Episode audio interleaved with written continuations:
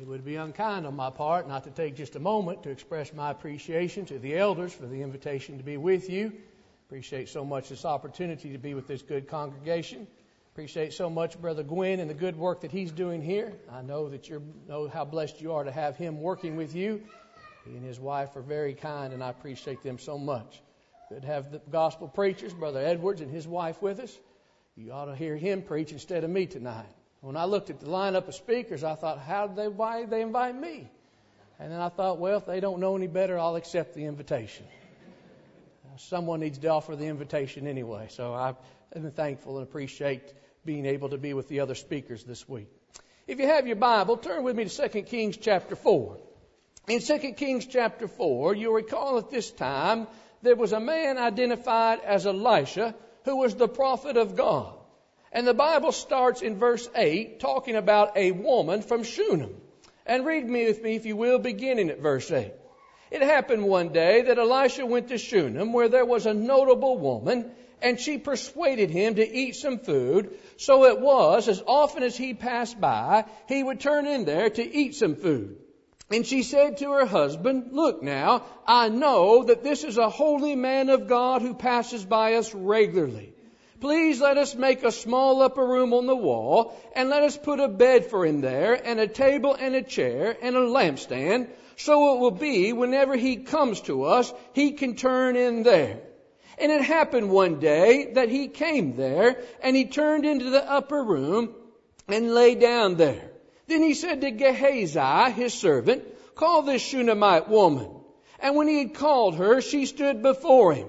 And he said to him, Say now to her, Look, you have been concerned for us with all this care. What can I do for you? Do you want me to speak on your behalf to the king or the commander of the army? And she said, I dwell among my own people. So he said, What then is to be done for her? And Gehazi answered, Actually, she has no son, and her husband is old. So he said, Call her. When he had called her, she stood in the doorway. Then he said, About this time next year you shall embrace a son. And she said, No, my Lord, man of God, do not lie to your maidservant. But the woman conceived and bore a son when the appointed time had come of which Elisha had told her. And the child grew. Now it happened one day that he went out to his father, to the reapers, and he said to his father, My head, my head. So he said to his servant, Carry him to his mother. When he had taken him and brought him to his mother, he sat on her knees till noon and then died. And she went up and laid him on the bed of the man of God, shut the door upon him, and went out. Then she called to her husband and said, Please send me one of the young men and one of the donkeys that I may run to the man of God and come back. So he said, Why are you going to him today? It is neither the new moon nor the Sabbath. And she said, It is well. Then she saddled a donkey and said to her servant, Drive and go forward. Do not slacken the pace for me unless I tell you. And so she departed and went to the man of God at Mount Carmel. So it was when the man of God saw her afar off that he said to his servant Gehazi, Look, the Shunammite woman. Please run now to meet her and say to her, Is it well with you? Is it well with your husband? Is it well with the child? And she answered, It is well. This evening in our study, I want you to take note of this woman who was from Shunem. And I want you to note her kindness towards Elisha and her hospitality. And you'll remember that Elisha asked Gehazi, she's done this wonderful thing for us. What can we do to repay her? And, Eli, and Gehazi looked at Elisha and said, she doesn't have a son. And Elisha said, by this time, next year, you'll have a child. And she did not believe that at first, but she conceived and bore a son. And then we read in the text where the boy had grown to some age, and he was out with his father in the field, and all of a sudden his head begins to hurt. And notice that he went to his mother. I like that statement. I remember one time I hurt my arm as a young man and I went to my father and said, Daddy, my arm hurts. And he stepped on my foot and said, how does your arm feel now? So I, next time I got hurt, I didn't go to daddy, I went to mama. Because mama showed a little more sympathy. And notice that this is where they put the young boy, in the arms of his mother. But notice that the young boy died.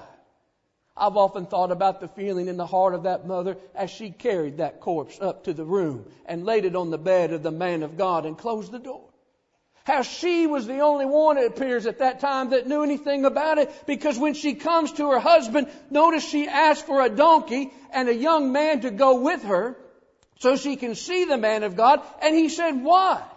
It's not a new moon. It's not the Sabbath. And notice the Bible does not say she said, your son is dead. It says she looks at her husband and said, it is well. I'm astounded by that. You would think she would want the father to know that the son had died. But instead of telling this father what occurred, she said, I want you to know one thing. It is well. And then take note that when she got to Elisha, Gehazi comes down. And he said, How are you? And how's your husband? And how's the child? And again the woman said, It is well. I've often thought of that statement. How many times have we sang this song, It is well? And you know, my friend, had Elisha not brought that child back to life, she could still say, It is well, if he was at the age of innocence because he would have gone to a better place than this old world.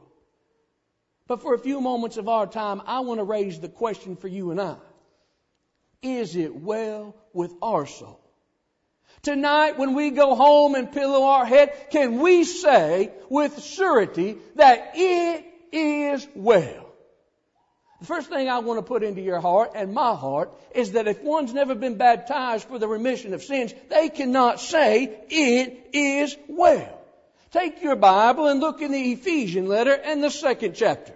And in Ephesians chapter 2, when the apostle Paul is writing, he's talking about the Gentiles being converted. And look at what he says in verse 12. He said, at that time, you were without Christ. Underscore without Christ. Being aliens from the commonwealth of Israel and strangers from the covenant of promise, having no hope. Underscore no hope and without God in the world. underscore uh, without God. My friend, if you don't have God and you don't have Christ, you have no hope. There is no hope for you tonight. But notice what he says in verse 13. But now in Christ Jesus, you who once were afar off have been brought near by the blood of Christ. Underscore the word I in. When one is in Christ, they now have hope. They now have forgiveness of sin because they are in Christ. How does one get in Christ? Well, Romans chapter 6 verses 3 through 5 says that one is baptized into his death. Just as Jesus died, the old man dies, and we're raised up to walk in newness of life. When one is baptized, you remember God does a work. Take your Bible and look in the Colossian letter and the second chapter in Colossians chapter 2, look at what Paul said in verse 12. He said, you're buried with him in baptism. That's where I want to be. In Christ. And he said, you're buried with him in baptism, in which you were raised with him through faith. Now watch it. In the working of God. You know, I've often thought about what it would have been like to have been there when Lazarus was raised from the dead. But you know, my friend, every time I see someone immersed into water with faith, I see the working of God as they're raised up. God has taken away their sin and given them life in their Son. Have you ever thought about what a wonderful thing to see someone in Christ? But then if you take your Bible, you can look in John 3 and Jesus describes that as a new birth. I've had people say, preacher, I wish I could go back and do things over again. My friend, none of us can go back and undo things we've done. None of us gets a redo in life, but we can start again if we've never put on Christ in baptism. We have a new birth, a new beginning, and we walk with Christ. But you know what else we have? When you're born again, He adds you to His family. You're not baptized into the church. You're baptized into Christ and then God adopts you into His family. You know what the church is? The church isn't some institution you join thinking it's going to save you. The church is the saved. It's you and I tonight who have been redeemed by the blood of Jesus Christ. Oh, I would I could get that in the hearts of people. Sometimes I'm fearful we think we join it and we think the church is what will save us. No, the church is the saved. You've been born again. But take your Bible and notice something else. Look in the Roman letter and the eighth chapter. You can say it is well with your soul when God has added you to His family, when He's adopted you. Look at what it said in verse 14, verse 13 beginning. For if you live according to the flesh, you will die. But if by the Spirit you put to death the deeds of the body, you will live. For as many as are led by the Spirit of God, these are sons of God. For you did not receive the spirit of bondage again to fear, but watch it.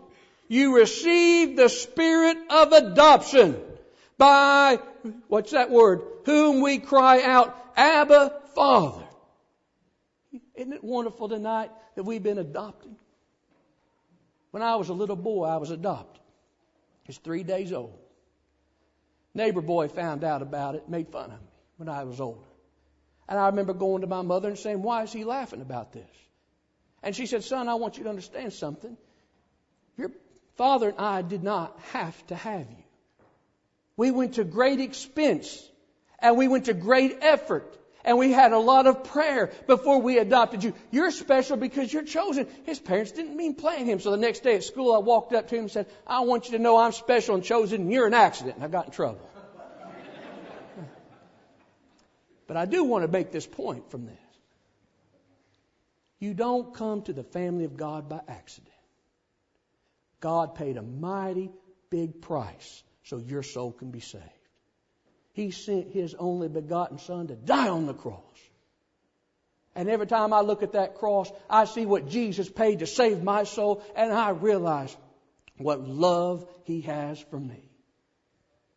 But not only that, I choose whether I want to be in the family or not. And God has left you a choice. And tonight, when I say I want to be born again, when I say I want to be adopted into the family of God, when I say I want to be a child of God, that means I wear the family name. What's the family name? I'm a Christian. What do I do? I follow the rules and the commands of my God. Why? To glorify His name. I want to honor the name of my Father who lets me wear His name and I can be an heir of his son. Joint heir with Christ. You ever thought about the blessing? It is well with my soul. I want to take that a step and break it down. Tonight I want to ask husbands, just as Elisha had asked Gehazi to ask, is it well with your husband? Husband, I want to know this evening, are you a member of the body of Christ? And I want to know in your home, are you the spiritual leader? Are you standing up and teaching your family and making sure your family is following the Word of God? I'll tell you something in our day and time, what we need is more godly men with backbone to stand up and lead the home life. How many times have I looked at myself and said, you know, I failed in a lot of ways. And I've looked at myself and say, I need to do better as a father because I want my boys to understand one thing. That the Bible is true, God's Word is what we stand on. And if there's something they need to learn, they need to learn it from their father because if they don't learn it at home, they're going to learn it from their friends, they're going to learn it at school, and they're going to learn it wrong. Fathers, do you feel your obligation? Husbands, are you the spiritual leader? Are you loving to your wife? Are you treating her the way you need to treat? Do you provide a living as you should? Can you say it as well with your soul? That brings up wives. And that's a very important question to you. Can you say you're at peace with God? That tonight you've obeyed the gospel, you're in Christ, you've not left Him, you've not gone back into the world, You're not living for yourself, but you're still living for God. Are you being faithful to your first love? And let me tell you tonight, your first love is not your spouse, it's Christ. I hear people talk about the love of their life, and I know what they mean. But I want to tell you, my friend, the love of our life needs to be Jesus. If He's not first, my friend, He's in the wrong place. And when I read my Bible and I think about wives, I think about the duties that they are to perform in the home. They're to submit to their husband. That's not popular to preach. I remember one time I preached that here in Middle Tennessee and a woman came down out of us after the sermon and she said, Do you know how hard it is for an educated woman to submit to a man? I said, I have no idea. I said, but I want you to take it up the chain of command because I'm just the messenger. The Holy Spirit revealed it, and Christ sent the Spirit, and God sent the Son. You're talking to the wrong person. All I did was read Ephesians 5 to you. And sometimes what happens is we may not like our role, but it's a God given role. It's not about being inferior or superior. God has given us roles, and we ought to honor the role God has given us. I would we get back to that. And I would we had more people that would believe that and preach that and teach that to their children. But young people, I want to ask you a question tonight. Is it well with your soul? Now you may be here tonight and you may not have a gray hair on your head and you may not have a wrinkle on your face, but I want you to understand that the writer of God said in Ecclesiastes 12:1, remember thy creator in the days of your youth. In 1 Timothy 4:12, you know what Paul said to Timothy? He told him, do not let anyone despise your youth. He said, but be an example. Do you realize, young people tonight, you, if you've been baptized into Christ, are part of the church now. You're not the church of the future. You're right now members of the body.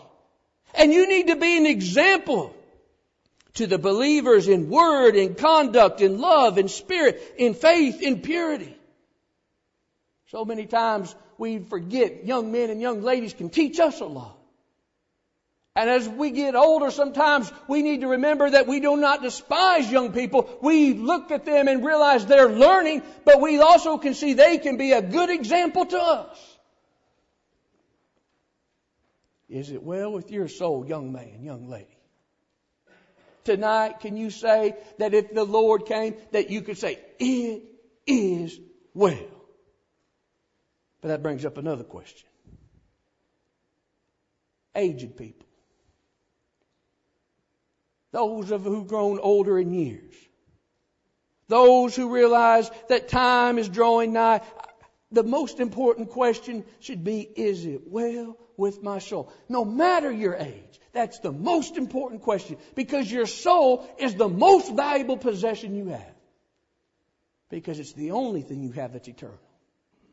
This body's not eternal. Paul talked in 2 Corinthians 5, this tent you thought about this body as just a tent? Paul and Peter both called it just a tabernacle. And I know one thing. When Jackson was in Boy Scouts in Dickson County, Tennessee, we camped out one night and I hit every rock in Dickson County, I think, that night, laying on that ground. And I said, You know what tents are not made for? Permanent dwelling. At least not for this old boy.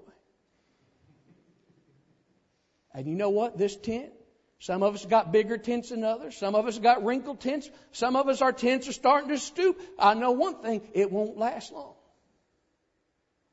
This body's going to go back to dust. The soul go back to God, and they'll be given a new body. One last thing, in the lesson's yours. Have you thought of the folly and the danger of the soul not being right with God? I wish I could get people to stop and take that serious tonight. Maybe you've been a member of the Lord's church for years and years, but you know that you don't put Christ first. You know you're not living for Him. You know that you're being selfish in the way that you live. You know that you're not living for His glory, but you're living for yourself. But what you're trying to do is just enough to miss hell. It's not that you love God, it's that you fear hell. And I think it's good to fear hell. I fear hell. I don't want to go to hell. But my friend, some people don't love God enough.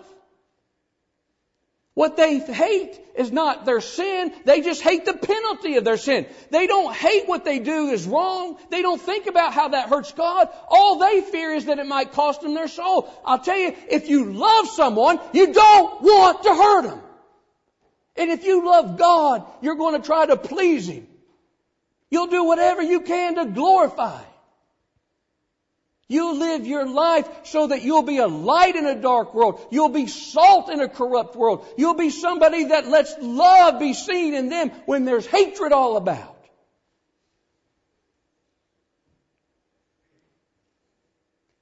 And when you take your last breath, you'll have something to look forward to going home. I had two men who were like father to me. Robert Jackson and my dad. And I was with both of them when they breathed their last. And the only thing that helped me sustain that was what they had to look forward to. You ever thought about what you have to look forward to if you're in Christ? And tonight, if you're not sure about being right, you need to make sure you're right with God. So you can say, It is well. My youngest son, Sam, has cystic fibrosis.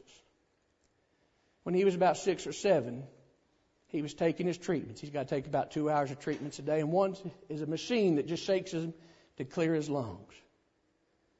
And he looked up at me and he said, Daddy, and it was out of nowhere. He was watching cartoons, and that machine was shaking. He said, Well, I have cystic fibrosis in heaven. I said, No, son, not in heaven. He smiled. And he said, I can't wait.